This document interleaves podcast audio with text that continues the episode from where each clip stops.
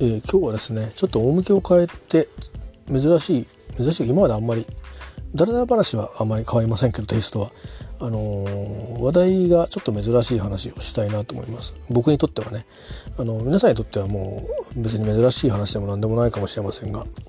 えっ、ー、とね、えー、人工知能 AI の関係の話とそれからあこれはちょっと英語学習というか有形好きの観点からっていうところもあるんですけど、えー、アラン・チューリングっていう、あのまあこの人何の人って言ったらいいのかちょっと非常に肩書きの表現に困るんですけど、まあ、コンピューター学者というかあって言った方がいいのかな技術者といいのかな。ちょっとなんとかボーペディアで皆さん見てみてください。肩書きは何か。あのアラン・チューリングっていう方の話をしたいと思うんですけどに触れたいと思うんですけど。まずはですね、えーと、人工知能の話で何したいかっていうとねあのいろいろ、えーと、この3年ぐらいですかねあのなんかねこの人工知能のこと知っといた方がいいなって思った瞬間があったんですよ。でえっ、と最初は何だろうから始まったんですけどああこのことかっていろいろ言葉は聞いてたし途中それこそ仕事柄ですね、えー、そういったことを研究してる場所に、えー、まああの引き引き回してもらったこともあったりして、えー、どういうふうにこされてるかっていうのを見たりもしてたんですけどあのその後まあパタッとこう話が聞かなくなってでこのところ急にこうあちこちであのえー、まあインターネットというのがまあ当たり前になってでスマホも当たり前になってといううった頃にですね、えー、まあ自動運転だとかなんとかっていうのはこう出てきていやまだまだ先だろうなと思ってたら、えー、なんかあのいわゆるゲームの世界ですよね最初はね。その人間とチェスとか人間と将棋とか人間と碁とかね。で確か人碁の試合で勝たあたりぐらいからだと思うんですけどおっというちょっと気になりだしてたんですよ。うん、人工知能ただもんじゃないかもしれないなと思っててそれとかあとシンギュラリティって言葉をよく目に目にするようになったんですね雑誌とかで。で気になってて3年ぐらいからですかねあの自分で調べ出してでいろいろあのー、まあ仕事的な関わりもあったのであの行かせてくださいって頼んで許しをもらって、まあ、仕事としてですね、まあ、いろんな展示会に行ったりとかカンファレンス行ったりとか、まあ、未然に切って講義をあの聞いたりとか、えー、それは日本人もあれば海外の人もあるとかいうことであの本当に組織変わる直前まであの出かけてましたね。でそういうことがあっていろいろ調べていくとまああの何でもそうですけど僕はなんかやたら掘っていくんで、えー、まあロボティクスっていう意味でのロボット技術ですね、えー、のあのというところにちょっと接近してみた時代もあったり、えー、いろいろあったり、まあ、あと合格はしてないんですけどね。合格率がすごく高い試験なのに合格してないってことはよほど自分があの、えー、勉強が足りないのか出来が悪いのかどっちかなんですけど、まあ、でもまあへこたれてはいないんですがそのことはね、えー、そんなこともしだしたりして。でまあそういうふうにして、まあ、あのちょっと親しんできてるんですね。で実際にどうやって作るのかなっていうこともやろうとした時期もあって結局作るのはやめたんですけどあこれはこれは大変だと思ってあのまあ一つは理由はシンプルでお金がかかるんであのちょっと今の自分今今の自分のキャリアを考えるとそこまでやるのはちょっと過剰な投資になるというか回収できない投資になるんでやめとこうと思ってやめたんですけどまああのまあ雰囲気はあの分かりましたねっていう感じで。えー、それでまあ終わっちゃったんですけど、まあ、でもそれに踏み込むことによって、まあ、あの逆にもっともっとこう普通の何て言うかな、えー、机上で覚えれば、えー、いいようなことっていうのは抵抗感が少し薄らいだかなっていう感じにはなりましたけどね。でまあそれだからこそあの今ちょうどいいタイミングだなと思うのはあのもし人工知能って何？ってことの、えっと、作る方どうやって作るの？本当に実際にどうやって作るの？って言ってあこうやって出来上がるんだ。ってどうやってこの後育てていくの？っていうところの世界と人工知能ってどんなものですか？っていう考え方とか概念とか歴史とかこんな考え方や、え計算や、え技術を使ったりこういう注意点に注意して作ってるんですよみたいな、概要編みたいなね概論部分と2つに分かれる時にその概論部分はみんな知ってた方がいいんじゃないかなって僕は最近思うんですよ。それは別にあのどんな商売してても結局関わってくるのででしかもですねこの後多分どんどん進んでいってそれこそスマホとかと同じように例えば例えば電話ってどうやってかかるのって知らないで使えますよね。それからインターネットってどんな風にして繋がってるのとかも考えれば今使えますよね。で Wi-Fi って何っていうのも考えないですよね。あのこうやって選んで「ああこれは無料で使えるフリーだフリーよしよしつながった」ででそれだけですよ。考えないですよねもう。でもインターネットできたばっかりの頃はインターネットが何で繋がるのかってみんな多分一生懸命きっとある程度そういうことに好奇心持つ人は見たと思うんですよ雑誌を。でなんならそれ語れるぐらいにとりあえずなんか解説本ぐらい一冊ぐらい買って読んだんじゃないですか。ね、TCPIP って何ですかみたいな。えー、今この言葉って言った言っても別に誰も関心示さないと思うんですけど、えー、TCPIP とかね、あのー、ね、それこそウェブの世界も WWW ってワールドワイドウェブってあの略さない言い方をができた時代今ワールドワイドウェブって言ったらはって あの逆に何何ですかって、うん、what, what do you mean とか what does it mean みたいな感じになっちゃうと思うんですけどあのー、まあそうですね。1992、3年は、まあ、その World Wide Web っていうのがビジネスの世界にこう割と出てきた頃でまだ Internet Explorer とかはなくて Netscape もなくてモザイクが出てきたかどうかぐらいの時代だったと思いますね。ハイパーテキストみたいなのが出てきて、なんかテキストがあって、それからカチッとやると、その美術館で撮った写真が出てきますみたいな。こうやってこう検索が便利になりますねとかよりものが分かりやすくなりますねという感じで、えー、コンピューター技術が進化してますみたいな NHK のニュースで出るぐらいはせいぜいだったんですけど、まあ、あの私の方がたまたまその、えーと、思いっきりそういうのをいきなり使うようなところにあの実は飛び込んでいってですね利用側だったんであんまりその中の設定をするとかなかったんですけど、まあ、そういう概念がないと仕事ができないようなところにいきなり行ったので、えー、そういう新しい会社に入ってないんですけどねたまたま縁があってそういうところに、あの呼ばれたんで、えー、行ってまして。でまああのその後まあやっぱり何でもそうなんですけどそういうふうにただ行ってノリノリでやってればいい時代と、まあ、自分で何か、あのー、ね、そういうことに関してアピールしなきゃいけない時代とこう繰り返していくんですけどでアピールはなかなかねこれ大変であの先輩たちはそういう何て言うかなそういうやっぱり才能があるんでしょうね。なんかいろいろあの、えー、作作ったりとかこういうふうにしてあのページができますよとかってねあのやってたりあとは上司なんか自らねあのこうやってあの CGI っつって、えー、まあなんていうのかな今で今で言うそのまあ実際の中身 あのウェブの中身って言ったらいいのかな。あのそういうようなあの今今で言うとサーブレットとかそういうものにあたるものですけどもそういうのの作り方みたいな解説を全社に向けてやってたりとか、まあ、小さい会社でしたけどね、まあ、そんな風にしてこうみんな、まあ、最後はバラバラになってたんですけども、えー、新しい技術に触れ始めて、まあ、インターネットはやっぱり Windows95 あの時代の後ですね一気にガーッとこう広まっていって2000年のえー、どうでしょうね2000年に入ったぐらいまでのところで人それあのもうもう世の中に広まって、えー、当たり前にもうねあのウェブサイトから行くと。でまだあのブログとかが出てくる前だったんであのちゃんと普通に自分たちで皆さんあのプライベートで作る人たちもねちゃんと、えー、言語の知識もあったり HTML の知識があったりそれからそのいろいろあのスタイルを定義する、えー、そういうことにも詳しかったりいろんなそのツール類にも詳しかったりしてまああのやってたりあるいはそういうのを作りやすくする、うん、なんかソフトみたいなものもあったりそんなものを使ったりして皆さんやられてた時代でしたね。えー、で今やたらこう結構あの写真が綺麗なあいうふうにできるっていうことでそういうソフトが出てきたりとかあとはまあ動画を扱う言語なんかもなんか前はなんか専用にあったり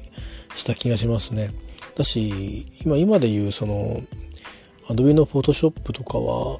なんか元はなんかねあのー、今なんか PDF 見るのに使ってますけどアニメーションとかもやってるようなところと関係があった気がしたなまあそんなようなことでどんどん技術がこう変わっていくんですけどでそうしていくと1時代1時代終わっていくと何なんだっけ？ってことはもう考えないんですよね。えー、でまあその後はもちろん携帯電話があってで携帯も最初はそれこそ、えー、何ですか今の 3G だ 4G だっていう以前のもうフォーマーでもフォーマーってのがあったんですけどフォーマーとかあのいろいろうんと CDMA ドンとかいろいろあったんですけど各社ごとに速いや速いっていうね回線速いと呼ばれる回線が、まあ、64K ですけど確か。それよりも遅かったんですよ。だから要はあの基本的にはあの文字情報が中心で、まあ、カメラとか撮れるんだけど写真も送れるんだけど、まあ、写真の画,、ね、画像のその解像度も、えーと今のこのモバイルフォンとかほどではない。えー、ですよね。えー、まあ、そういう時代だったんですけどそういう携帯の技術もどんどんどんどんこう進んでいって、えー、まああのー、なんだろうなあの綺麗な、ね、太く送れるようになりますっていうんでどんどん回線が進化していったことで、えー、まあパソコンをどんどん外で使う人が出てくるとか当然 w i f i なんかもあの規格がなんか定まってなかったようなとこもいろいろあったんですけど新しい企画がどんどん出てきてちゃんとあのえっ、ー、と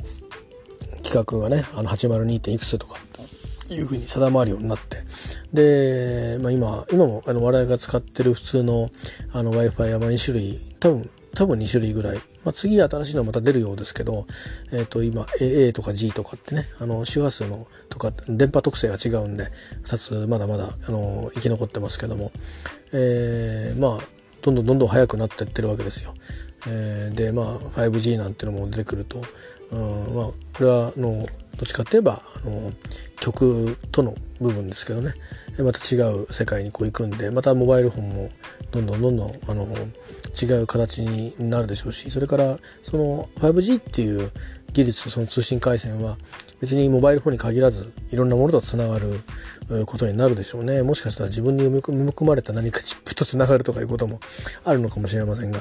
まあ、そうやって1台過ぎると何だったっけっていうことはもうないんですよね。だって今モバイルフォンの中って、えーと、AndroidOS ってどう何ですかとか iOS ってていうんですか？わかんないですけどでどんな風に動いてるんですかって解説書書いたって多分売れないですよねもうね今や。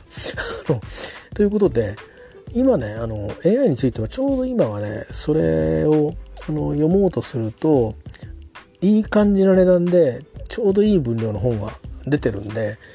まあそのことをちょっと知っておきたいなと思う人は今がいいと思いますよ。これ過ぎるともう何も説明されない時代に入っていく作る人使う人っていうそういう文化ができていく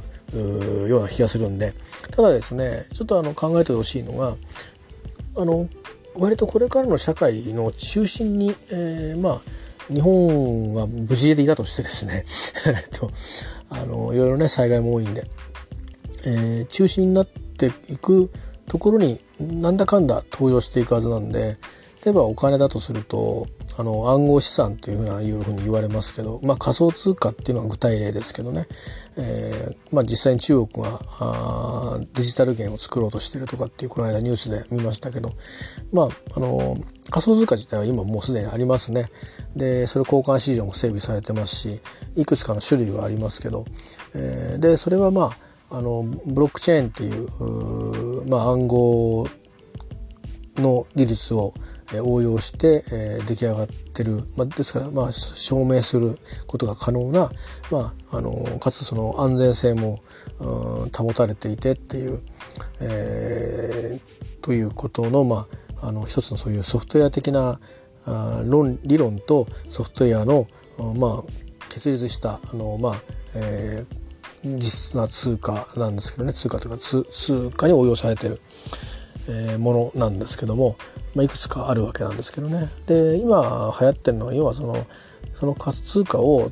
あの取り扱うその、まあ、交換所みたいなものをそのが結局なんていうか両替商みたいなことになるのでそれをやることによってそのまあえーと、自分たちがその、まあ、利益をこう得るような、えー、形になるようにこう、まあ、商いをしようとした人たちが結構多いんですよね。えーでそういう意味でそのまあそのどのどの通貨の、えーと、交換所をやってるかとかあるいはまああのその交換の仕方もいくつかこうあるみたいでなんかだからそっち側のあのなんていうかな仮想通貨を使って利用してそれをまあ商品としてね使って儲けるためにそのことを学んででそのそういう電子的にそういう取引所を開設してでみんなこっち入ってくださいってこうやってこんないいことありますよってやってるっていう一派とまあこれはあのいわゆるまあいろいろね不動産投資しましょうとかと似たような世界のテストとしてやってる人たちと、えー、まあお金だけじゃなくていろんなあの書物とかそれから何かの証明に、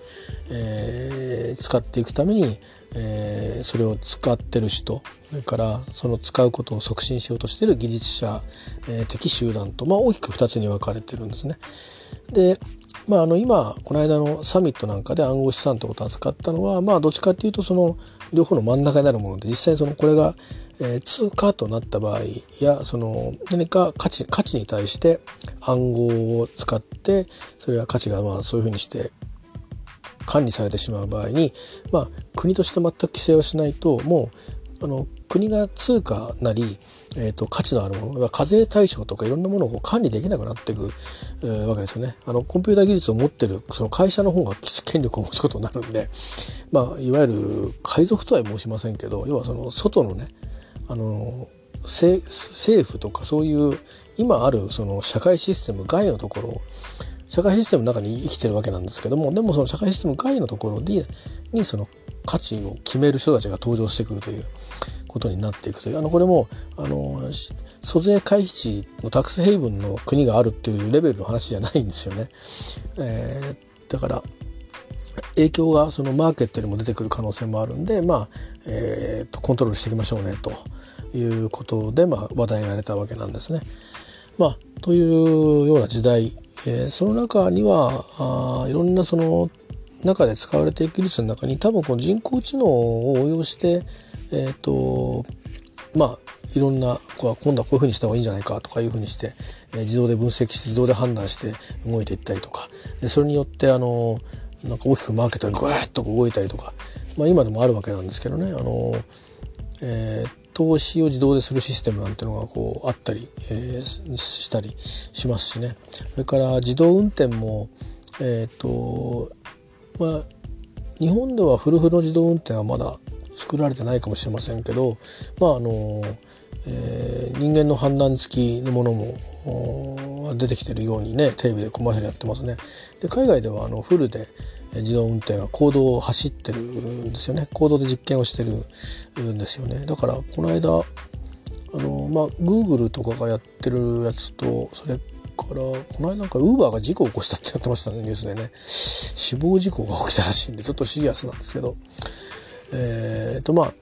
そんなような感じででも結果的にはなんかもうね車なら車っていう風にして出来上がっちゃうと思うんですよそうするとそもそもそもそも何なのっていうとすごく深い話になってっちゃうところがあると思うんですよその専門文化してって。でそもそも何だったんですかっていうのはすごくこう学校であの色あいうえを習うみたいな世界となぐらいの距離感ができてくる気がしているんですね。だから今今もしあの学べる立場にいる人、まあ、子どもたちや学生さんは自然とあの学ぶんじゃないかなと思うんですけどあのなんていうかな、えー、そういう分野で何か興味があるって人は、ね、言われなくたって図書館に行って本読むだろうしネットでいろんなサイト覗いてるだろうし、えー、と思います。あの YouTuber もいると思うんでねそれこそ、えー、なんですけどまあ、今さっき言ったようにちょうど手頃な価格であのまあ覚えるのはもしかしたら難しい概念も中にはちょっとあったりしますけど、まあ、私も結構苦労しながら、えーと、何度も何度も読んで読むたびに忘れてるってことも多いんですけどね。えー、という本をね、えーと、一冊ちょっとご紹介したいと思います。これあの発行してる会社は人工知能を教えたりしている会社だと思うので、えー、株式会社アイデミーいうところで、えー、の山口さん辰木さんっていうのかな？で松田、えー、ん？なん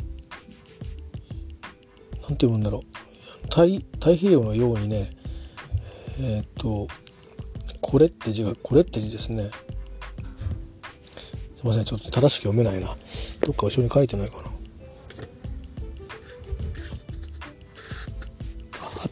えっ、ー、とね山口達樹さんと松田、えー、博之さんですね。はい。で出版社は株式会社技術評論者です。あの技術評論者っていうのはまあそうですね。あのコンピューターやってる人だと情報処理試験の教科書を出したりとか、まあ、いろんな本出してるとこですね。多分お世話になった人多いと思いますけど、えー、そこの、えー、本でタイトルが、えー「機械学習ディープラーニングの仕組みと技術がしっかりわかる教科書」でこのしっかりのところに吹き出しがあってこれ1冊でっていうところがあるんですね。でこれ1冊いくらっていうと1980円プラス税なのでえーと、ですからまあ200円ぐらいの税金がかかってきますけど、まあ、2200円ぐらいですか、えー、で一応ですね一応どういう人向けかっていうことがここに書いてあって、えー、就職転職を目指す学生やエンジニアから関連部門の営業や、えー、ビジネスマンまでというふうに書いてあります。で技術の必須知識を丸ごと理解と。で本当かよと思うじゃないですか。で僕もいろんな本を買っているのでたり選んだりしてきたのでであとまあ自分の会社でこういうテストもねあったりしてやってない問題とかも結構出てきたりして調べたりして解いたりしたんですよ。でその経験からしてあこれはまんべんなく入ってるなと思ったんで、えーと、買ったんですけどね。えー、まあ、最初は第1章は人工知能の基礎知識でここであの要はあのよくニュース解説みたいなとこで出てくるような話は全部やっちゃいます。でそのそこからあのそもそも機械学習とディープラーニングとか強化学習とかもいろいろあるあるんですよとかいう話がその手前で出てるんで、えー、そのここら辺の話にザーッと入っていきますので機械学習の中のいろんなあのアルゴリズムといってどんなあの手法法論で、えー、まあ何ていうのかな作られるんでしょうかと。ね、で要は人工知能というのは学習した結果を、えー、当てはめることやその考え方でものを見て判断することで動いてるんで、まあ、アルゴリズムっていうのはたくさんいろいろあるんですよいろんなその目的に応じた。で結果的にはあの、まあえー、日本人間のあの脳あののようにですね、えー、ものをコンピューターというか違うものを作ればきっといろんなことができるはずだという発想に基づいているので、まあ、あのやっぱり人間の脳に似たようなニューロンみたいなね考え方が出てくるんですね。まあ、そんなような話があったり、えー、でそういうニューロンを使っていく時に注意しなきゃいけないこととかだからディープラーニングはどうやってますかとでどんなことができるんでしたっけとかなかなかねディープラーニングのとこって難しいんですよ。あの実際にこの概要編だけでも。でもそれは割と分かりやすくうん分かるかもしんないなっていう感じで色とかこうよく使ってくれて、えー、絵もちょっと割と割と、うん、あってね。漫画もちゃんとあったりして。漫画ってあのストーリーじゃないですけど、えー、なって、えー、いますそれから実際に作る時のこともちょっとだけ書いてありますね。えー、どんな風に実際に作り上げるんですか？みたいなこともちょっとだけ触れてあります。えなのであのこれおすすめしたいと思います。えー、他にもねいろいろあるんですよ。あのー、私が占いで持ってる方がそうだというふうに自負してますけど、えー、まあ、試験を受ける方の話はちょっと今日はしないのでしませんが、えー、まああのおすすめの方はですねあの、えーと、日本ディープラーニング協会っていうのがあるんですけどそこのサイトに、えーとまあ、もちろんそこの試験用にねこれおすすめですっていうふうにしてその受験した人たちから寄せられた声の本がのずらーっと載ってるんでそれを調べてもらったらいいどうでしょうかねっていうまあそのいいリストになってるかなと思うんで、えー、日本ディープラーニング協会で検索してもらって資格試験推薦図書みたいなとことか皆さんの声みたいなところであの載ってますんで是非検索してチェックしてみてください。で1冊だけあげろって言われるとまあ今の本で大体概要とか分かるのでもう少しこうえっ、ー、と何て言うかな。俯瞰してあのどんな風に使われてますか？とかそんな話をこう、まあ、そこもまたざっくり知りたいというんだったら、えっ、ー、と英白書がいいと思いますね。ちょっと大きいあれどこまで話しましたっけね？本のおすすめ途中で終わってるかもしれないですけど、えー、もう一回言いましょうか。機械学習ディープラーニングの仕組みと技術がしっかりわかる教科書。えー、お勧めしました。それからあと他に、えー、日本ディープラーニング協会のサイト日本ディープラーニング協会っていうのを調べてもらってそのサイトにあの資格試験のコーナーに推薦図書が載ってます。あの資格試験2つあるんですトラックが。僕が今日言ってるのと同じくいで。概要を試す。概要を理解してるかっていうのを試す試験と,、えーと、作れますかっていうのを試す試験と2つに分かれてて、えー、確か概要編の方かどっちか忘れましたけどあの推薦図書っていうそのディープラーン教科が推薦図書とそれから受験した人がこれで受かりましたみたいな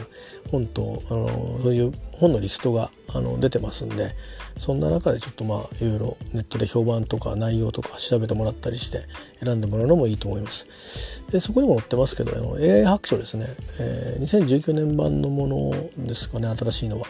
それもおすすめです。大型本なんで重いんですけど紙で出すと。でも紙の方が目に優しいんじゃないかなと思うのであとこうバーッと読む時に視野でこう理解できると思うんでまああの電子書籍もありますんで一応僕両方持ってますけどでもなんかやっぱり見る時はあれかな紙物の方が見やすいかなと思いますけどね。まあそんなのもありもうおすすめです、えー、いろんなことが広く分かりますんで。えー、ただまあの細かく読みすぎるとねちょっとあの政府のいろんな方針とかそういうグラフがいっぱい入っててあんまりそこにとらわれるともしあのよくなくてあのそこで述べようとしてるところとか述べられてる技術とか、えー、述べられてるストーリーとか、まあ、その辺をこう着目していくと、えー、価値のある読み物になるかなと思っていますでご紹介しました。まあ、いうことでこれもちょっとしたらもう本当多分知らなくてもいいやっていう時代になっちゃうと思うんで逆に言うと知るタイミングを逸することになると思うんででそれはねもったいない気がしますね。あのこれは知っといた方がいいんじゃないかなっていうふうに思いますね。あの一体何が起きてるんだっていうのが誰もが、ね、説明ができる世の中から説明できないものが増えていく世の中にこう変わっていくのでだから仕掛け自体は先に理解しておいた方がいい気がします。はい、でえー、っとですねそれで、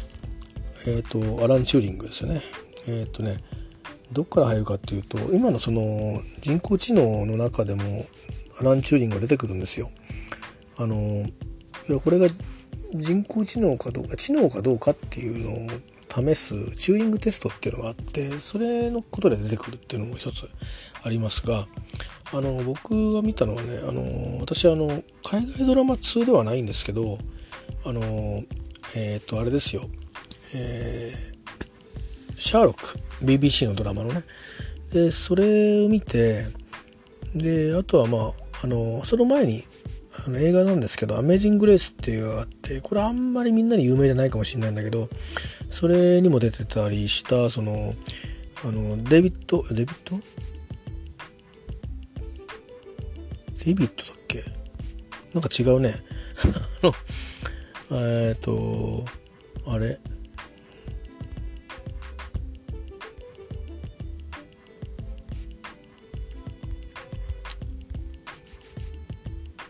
デビットじゃないな。あ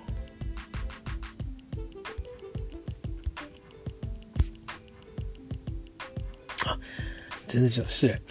かっこ悪ベネディクト・カンバッチ。なんでデビットだったんだろう。えー、ベネディクト・カンバッチがあの出てましたよね。あのシャーロックの役でね。あの現代版シャーロックね。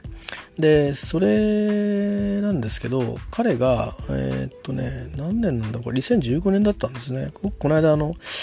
ネットフリックスを契約してるった時に今やめちゃったんですけどまたまあ読みたいものがあってやるかもしれないですけど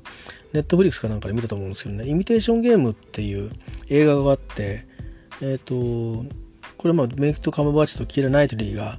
出てて他にもまああのうん、結構あ見たことあるって人が出てるんですけど、えー、ともこれあのストーリー自体はあの第二次世界大戦中のあのドイツの暗号を作ってたエニグマっていう装置の作る暗号を解読するっていうそういうまあことをなんかこう隠れてですね あのそういうなんか数字学やなんかそういうことに暗号に強い人間があの部屋にずっと缶詰になって解読していくっていう物語なんですけど、まあ、その中であのこのチューリングはその機械でですね解読させるそういう方法でもってアプローチしていくんですね。えー、でまああの確か械が出てきました。チューリングマシンっていうのかなあれ。面白かったですけどね映画で再現されてみて。何何どうなんかねどうど一体どういう発想でこういうものを発想したのかなっていうふうに思うんですけどまあ数学者なんですよね。同時にコンピューターの何て言うか技術も駆使してるんで非常にどういうプロファイルの人になるのかはちょっとあれですけども、えー、まあすごい天才っちゃ天才なんでしょうね。でこのチューリングさんなんですけど、まあ、映画の中でもそうだったんですけど、まあ、戦争が終わるじゃないですか。でその後うんどうしてたのか詳しくは描かれてないんですけどえっ、ー、と何かの表紙にですねこの方あのえっ、ー、と個人のそのセクシャリティっていうかなそれで、当時のその UK はあのの、まあ、法律の関係でですね罪に問われちゃうんですねこれはひどいなとすごいそれを知ってこの映画見るまでまさかイギリスでそんな法律があったとはってあの知らなくてびっくりしたんですけど、えーとまあ、結局なんかどうも彼は同性愛者だったらしいんですね。でその当時はその法律違反にあたるってことでで2つこうあの罪だからねあのだから牢屋に入るかその科学的何、えー、て言うか両方みたいななんで両方なんだろうと思うんだけど、うんとまあ、そういう時代だったってことでしょうね。えーとまあ、女性ホルモンを打つとなんかそれは治ると信じられてたみたいでなんか女性ホルモンをこう投与されてたらしいです。でまあそれ結局彼はまあそのそういう罪になってから2年後に、うんまあ、一応これ見解が諸説あるらしいんですが、まあ、一応公的には生産管理で自殺したということになっているんですが、えー、ただこれ振り返ってみると別に彼何の罪だったのっていうと同性愛者だったっていうその時の法律に違反したっていうだけでで彼が成したこの功績や業績と比較するとあまりにねそのちょっとバランスの悪いこうなんかなんていうか罪というか感じがまあ例えば我々みたいなあのよそよその国の人間にはしますですよね正直。であのまあ結果的にですね、えー、つい最近らしいんですけどあの 2000, 2000何年かですかねあのまあ女王陛下の名前で恩赦が降りてでそしてえっ、ー、と多分あれだなブレアさんの次だなあの労働党のあの出現した人ね。あのマイクつけたまんまで有権者の悪口言っちゃって、うんえー、その人だと思うんですけどその時にその、まあ、首相がまあ謝罪したという国家としてね、えー、いうことで、えー、なことが最近ですよ、えー、あったわけですけど、まあ、僕らはそんなこと知らずに、まあ、アラン・チューリングって言ったらまあ有名な人なんでおおと思ってたんですが、えー、どうもその方がですね、えー新しい紙幣に登場するそうです。というのも、えー、これは English Express ってあの CNN 系の、えー、珍しいでしょ？アメリカのたまに僕もこういうのちゃんとあの読んでるんですけどね。本当は特集記事が面白くて買ったんですけどビジネス会議の決め英語っていうなかなかすぐ使えそうな英語のが載ってたんで、えついそういうの買っちゃうんですよね。ならあのちょっと覚えもしない。よくないんですけども。でえっ、と一応まあここではですね AI の父アラン・チューリング A 紙幣の新顔にということで、えー、まあ、日本語のタイトルはそういうことになってますね。一応まあ紙幣 banknote って書いてありますね。あのイギリスでは特になんですけどあの紙幣のことを bill って言わないんですね。ノートって言います。だから自動のあのえっ、ー、とほとんどスーパーなんか行くとほぼですねセルフレジなんですけどうんそこにノートって書いてあるんですね。僕最初分かんなくて多分それは紙幣入れんだろうなぐらいのことは分かるけどでももしかしたら小切手かなとかね。一瞬思って、えあの迷ってたんですけども。それよく見たら絵が描いてあったんでああお札のことノートっていうのかと思って。 bill じゃなかったっけ？とかと思ったんですけどイギリスではノートっていうんですね。でもこれは banknote ってのは多分あの複合名詞っぽいんで多分普通にしかもこれ CNN ですからね。あの英米両方とも共通のあの英単語だと思いますけど。えー、で50ポンド札の肖像だそうです。あの私いつも両替する時って10ポンドと20ポンドしか両替しなくてしかもそれ使うと返ってくるお札があるとしてもまあ5ポンド紙幣ぐらいですよね、えー、であのー、50ポンドこの間も変えてちょっと札束多くなっちゃうとしまいづらいのとあとまあ割とこう、ね、ウイスキーなんか買ったりするとあのお金ドーンと出たりするしツアーのお金払ったりするの確か現金しかダメとかあったのかなそういうところだからそういうことも考えて、まあ、50ポンドの札も変えたんですよ。でちょっとね大きいのねあのうんとね10 5ポンド10ポンド20ポンドまではもうプラスチックなのねあのなんか材質が。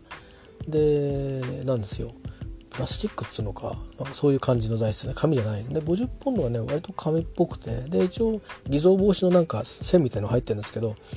でだけどちょっとでかくて。昔のだか日本の1万円とか5,000円とかね、えー、わかんないな。これ これわかる人がわかんないな。ちょっと大きいんですけど。これが今あのまあビクトリアじゃねえあのエリザベス女王なんですよ。50本の紙幣。えー、あのまあ全国共通の紙幣はね。でまあ、全国共通って言ったのは、えーと、ウェールズは多分ないと思うんですけど、うんと、スコットランドと,、うんと、ノーザンアイランド北アイルランドは独自に紙幣を発行してるんですよ。でどっちが流通して多いのってもう地元に行ったらあのもう向こうのお金の方が多いです。だから向こうでお金使って返してるお釣りはもう向こうのお金が返ってきますね。まあイングランドのお金が返ってことはほぼないです。えー、割とね割とないですね。お店にもよるかもしれないけど。だから逆にそこでああロバート・バーンズかなんて、えーまあ、バーンズの紙幣はもう、まあ、前一回見たことがあったんで僕も、まあ、使ってきちゃったんですけど、えー、今確かうんと 5, 5ポンドのあのスコットランド紙幣だけ一応お土産と思って持ってますけどね。あとはもう家にもポンドの指すもの一切一切ないんですがまあそんなことで50ポンドの紙幣の顔がのエリザベス女王からですねえー、変わりますという話ですね。これがアラン・チューリングが50ポンドになるそうです。で、多分、材質も変わるんじゃないですかね。一応、えっ、ー、と、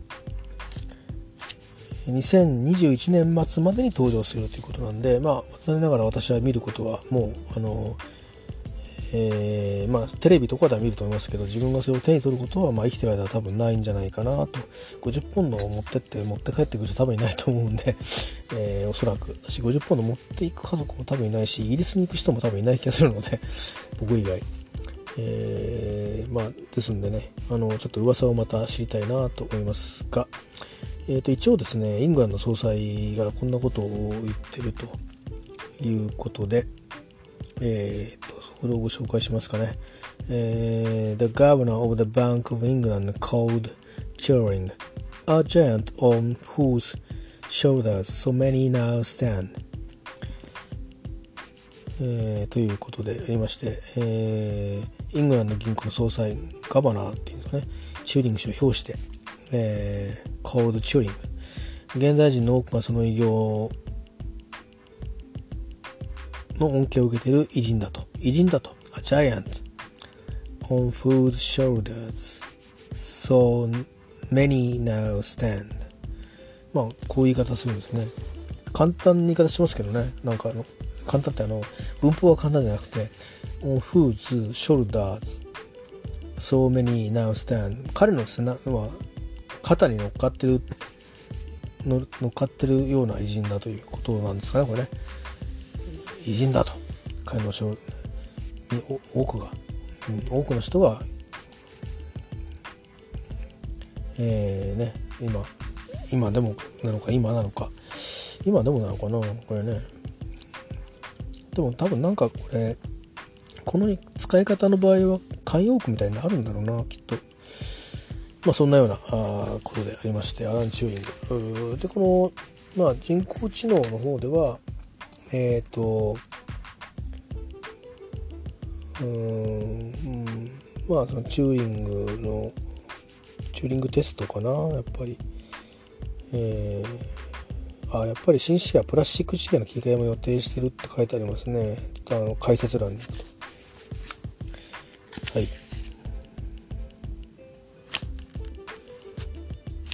そんなことですね。えっ、ー、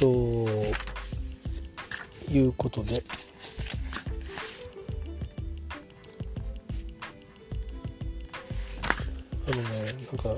万能機械とかなんかそういう発想を持ってた人なんですよね。なんかエミュレーションするっていう発想があったみたいでうんそういうものとものとしてこう機械を見てたっていうかだからコンピューターっていうものをまあえっ、ー、とこの間なんかの NHK だったかな。なんだっけな。なんで見たのかちょっと忘れちゃったけどあの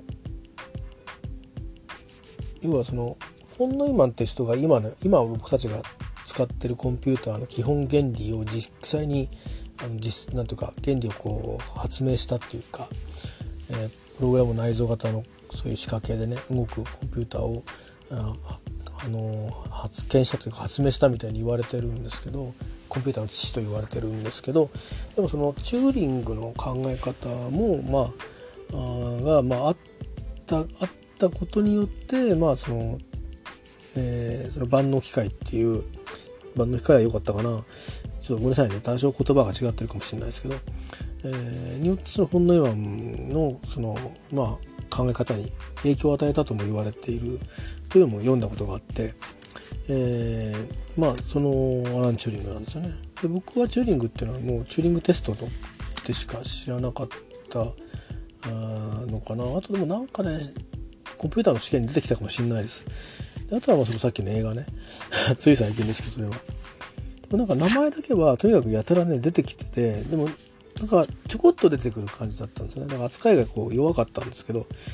えー、まあねイギリスの50ポンドの資源の顔になるってことはこれはすごいことですよね。えー、あの非常にていうか逆にまあ謝ったからいいんだけど すごいっすね。イギリスの触れ方ってものすごいですよね。だって今ってまあイギリスの方がそのなんかまあもちろんアメリカとかもありますけどまあ LGBT とかっていう世界で言えばね、まあ、割となんかあのいろいろフレディ・マーキュリーの映画が出て、まあ、当時はそのエイドに対してのねなんか偏見みたいなのがあったってのはあったけどもでももう明らかに僕が中学生の頃からもうあの同性愛者って普通にもうシンガーとしてこう出てきてた時代だったんでアートの世界とかでも。別にあのあそうなんだっていうだけで、えー、別にびっくりするような偏見で見るようなことじゃなくて、うん、いやだからこそこんな、ね、あの発想で面白い音楽作れるんだなとかっていうふうに思うぐらい個性がすごく強くて、えー、僕はすごくポジティブに受け止めてたんですけどね。だし、うんまあ、自分若かったからね発想もだから柔らかかったからだと思うんですけど、うんまあ別に男だからといって必ず女性を好きにならなくちゃいけないというもんでもなかろうみたいななんか変になんかあの理解しちゃった節もあって、えーうん、お互いにね、うん、別に性別関係ないだろうとただまあ子供を作るってことについてはちょっと不便だろうなっていうそれぐらいな感じで思ってたんですよね。今はまたちょっと全然違う意味で人権みたいな意味合いで捉える感じが多いし、うん、個人の何て言うか価値観みたいな感じで捉えることが多い感じはしますけどねそういう意味でちょっとちょっと分別っぽくなってきちゃってますけどでもまあチューリングの話を聞いた時その映画を見る時なんか最後これどういう意味なんだろうと思ってよく分かんなくて終わったんですけどその後あのまあいろいろサイトでね調べたりとかしてたら、まあ、要はその同性愛者だからまあ捕まったんだと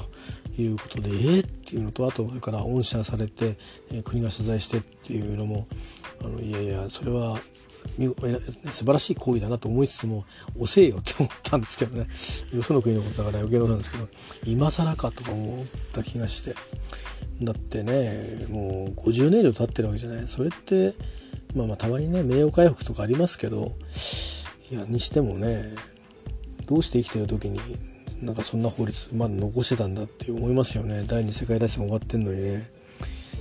ちょっと分かんないですけどね。まあそういうようなことでこのアラン・チューリングっていう方とこの AI っていうのもちょっと関係があるんで。えっ、ー、と多分あのこの AI の本の中でもアラン・チューリング出てくると思いますよ。おそらく。はい。ということでございます。今日話したいことは大体、えー、全て 話したかなと思いますけど、えー、まさにそのイギリスで、えー、ね、選挙が今週は週明け結果が出ますね、え、週末なのかな。あれなのかな。あ木曜日か。日本日本だと金曜日ですね。どうなりますかね。えー、今ちょうど、えーと、また数字は動いてると思いますけども労働党なり、えー、野党ですかね、えー、がだいぶ票を伸ばしてきてるという話もありますけどまあ選挙当日までわからないところがありますからね、えー、あとは一つすごいなと思うのはこれですよね。あの平日ですよね選挙はね。これなんか確かなんか前読んだことあるんだよな。なんかねちょっと特別なんですよイギリス。うん。あの平日になんかいろんなとこいろんなとこで投票できるんじゃないですか？もしかしたら。ねわかんないですけど。うんまあね投票率もどれぐらいいくのかちょっと興味ありますね。こうやってあの成熟社会同士ですけど日本なんかっていうと国政選挙でも50%ちょっととかじゃないですか。半分の人しか投票しなくて、えー、国の政権が決まるっていう。しかも小選挙区制なんで半分以上はあの投票数はあのまあ与党に、えー、行ってなくて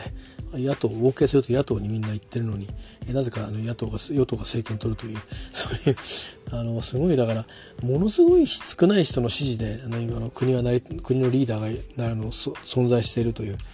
いうことなんですよねシステムはシステムなんですけどシステムイズシステムズって感じでルールイズルールズって感じなんですけどもだからなんかちょっとバカバカしいとこありますよね。あの桜を見る会のなんとかとかやってんだけどなんかシステムをまた戻したらどうですかみたいな。あの頃はねちょっとこう自民党がこうあのいい気になっちゃってるところがあったんで小選挙区制っていうのがそのいわゆる、ね、金権政治みたいのを腐敗政治と呼んで、えー、いうのでやりましたけどもう世の中もそんなにねなんか利権でどうのこうのっていうのはまあ、まあ、今でもありますけどね。あの発覚するのは原子力のあれみたいにねなんかどっかの町のあのあの助役があのせっせとせっせと貢ぎ物をいろんなところに送ってたとかそういうのは今から振り返れば出てきる掘れば出てくるでしょうけど日本の社会ですから。でもねうんちょっとこの塩梅は良くないですよね。一票の格差っていう以上にあの死に票がこんなに多いっていうのも、まあ、確かに小選挙区制の原理から言えばそうなんでしょうけどうん、こればっかりはなんか実は議員の人たちにとってもウェルカムな話だから中選挙区制ぐらいに戻すっていうのはいい話だと思うんですけどね。でもその理屈が立たないとね法案は誰も出せないでしょうからね、うん、野党にとっては小選挙区制の方がそれでもいいわけですよ。あの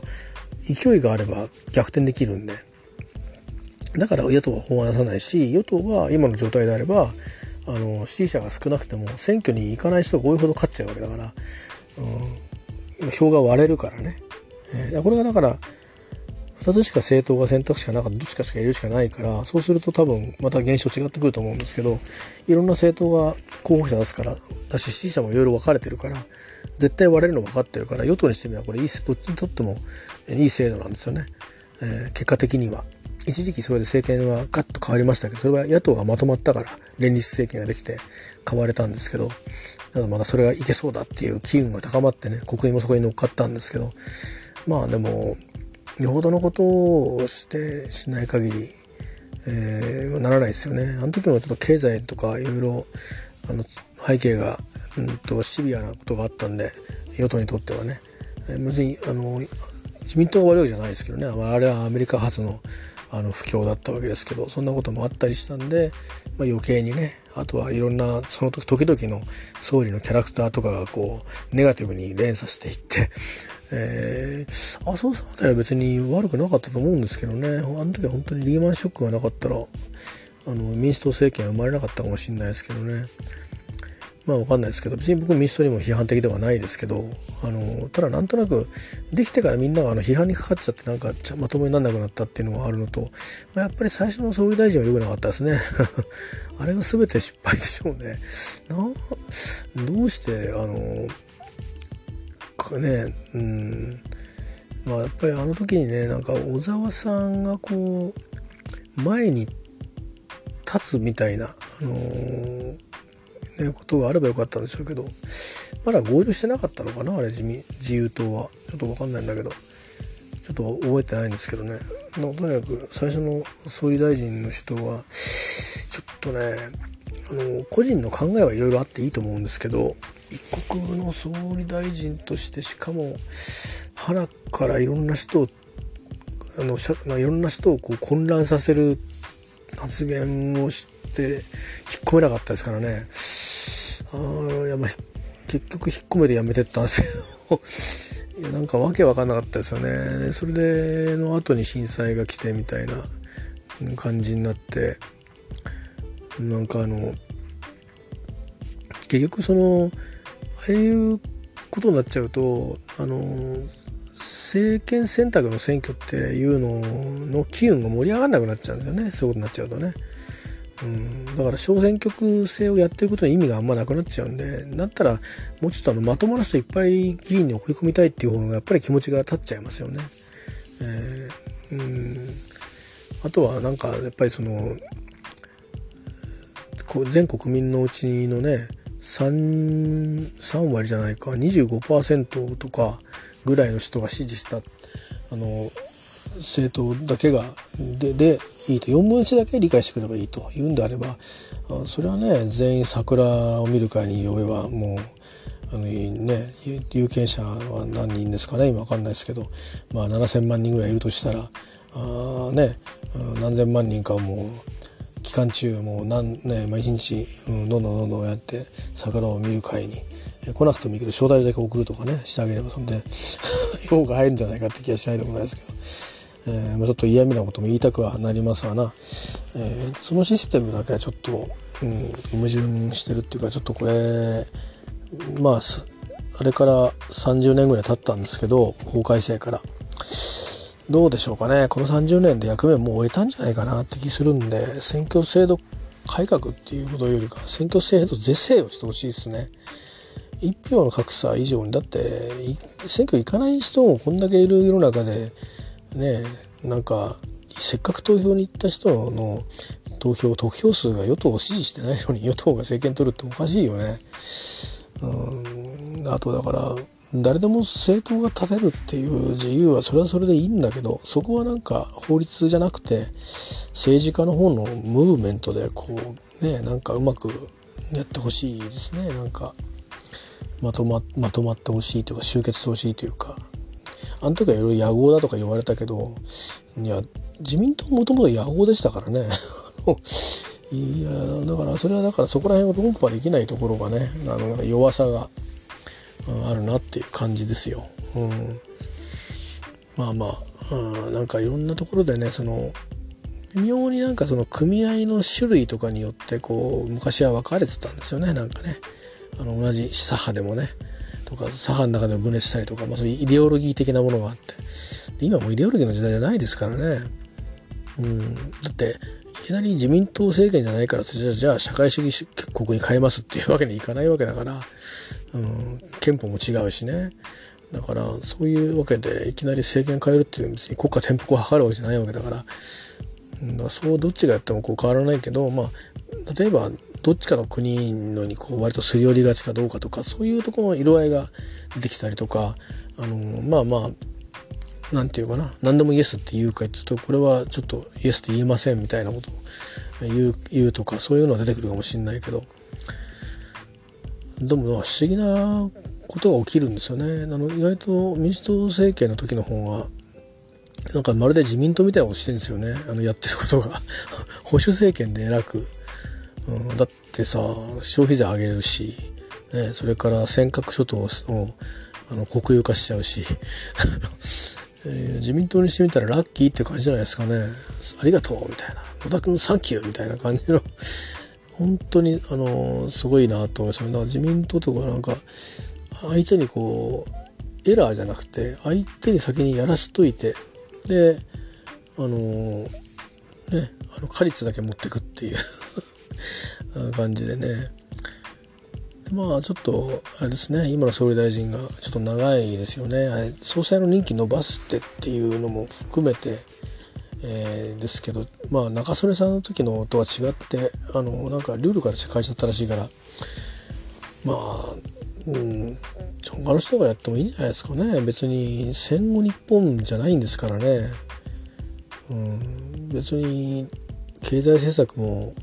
他の人だったらもっと違うことするかもしれないし今は基本的にだって大会社が全部ボロボロボロボロ潰れていって、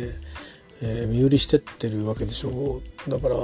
いろんな統計での数字がいいからといって今の政権がいいんだっていうことにはならないですよね。えー、だから国のあの前も私言ったことあるんですけど行く末を考えて、えー、した政策に変えないと、うん、まあこの流れを止めるってことは難しいんだろうと思うから止めるにしてもねあの別に買いさせればいいっていう話ではないだろうけどもでも規制も必要だろうしでそれもちゃんとある程度はこう国がねなんかもうしょうがなくなってからだったらもうどうにもないからね結局誰かに買ってもらうか自分たちが買うかしかなくなっちゃうから再生機構とかっていうのも作ってもやっぱりそこを通すよりかはもう買ってもらっちゃうみたいに今なっちゃってるところがあってそういうところもこうなんでしょうね考えた方がいいしまあ本当にいろいろあのまあありますけどね、まあ、その話はまた別の時にやりましょう。はい、えー、ということでえっ、ー、と AI の、えー、本のおすすめですね。もう一回言っておきましょうね。機械学習ディープラーニングの仕組みと技術がしっかりわかる教科書。技術評論者です。えー、で、著者は株式会社アイデミーのお二人。とアラン・チューリングのお話をしました。えっ、ー、と、アラン・チューリングのイミテーションゲームっていう、これは映画かな？ドラマかな？映画だ、映画か。えー、もうなかなか、あの、うん、その、シリアスで面白かったので、えー、えー、ちょっと最後切なかったですけど、あの、うん、これもよかったらご覧ください。キラナイトレイのファンの方にもおすすめかな。いろんな彼女いろんな役ありますからね本当に。僕も全部は見てないですけど、うん、うんと別に彼女は恋人でも何でもないんですよ、えー、そそういう雰囲気にはなるんですけど結果的にそうはならなくてという感じだったかな確か。はい、えー、そちらの方のアレン・チューリングとと新紙幣の顔になるよっていう話と、えー、まあ、人工知能のね父とも呼ばれることもあるので、えー、ちょっと絡めてお話をしました。えー、まあ、えー、今日のところはとりあえず以上です。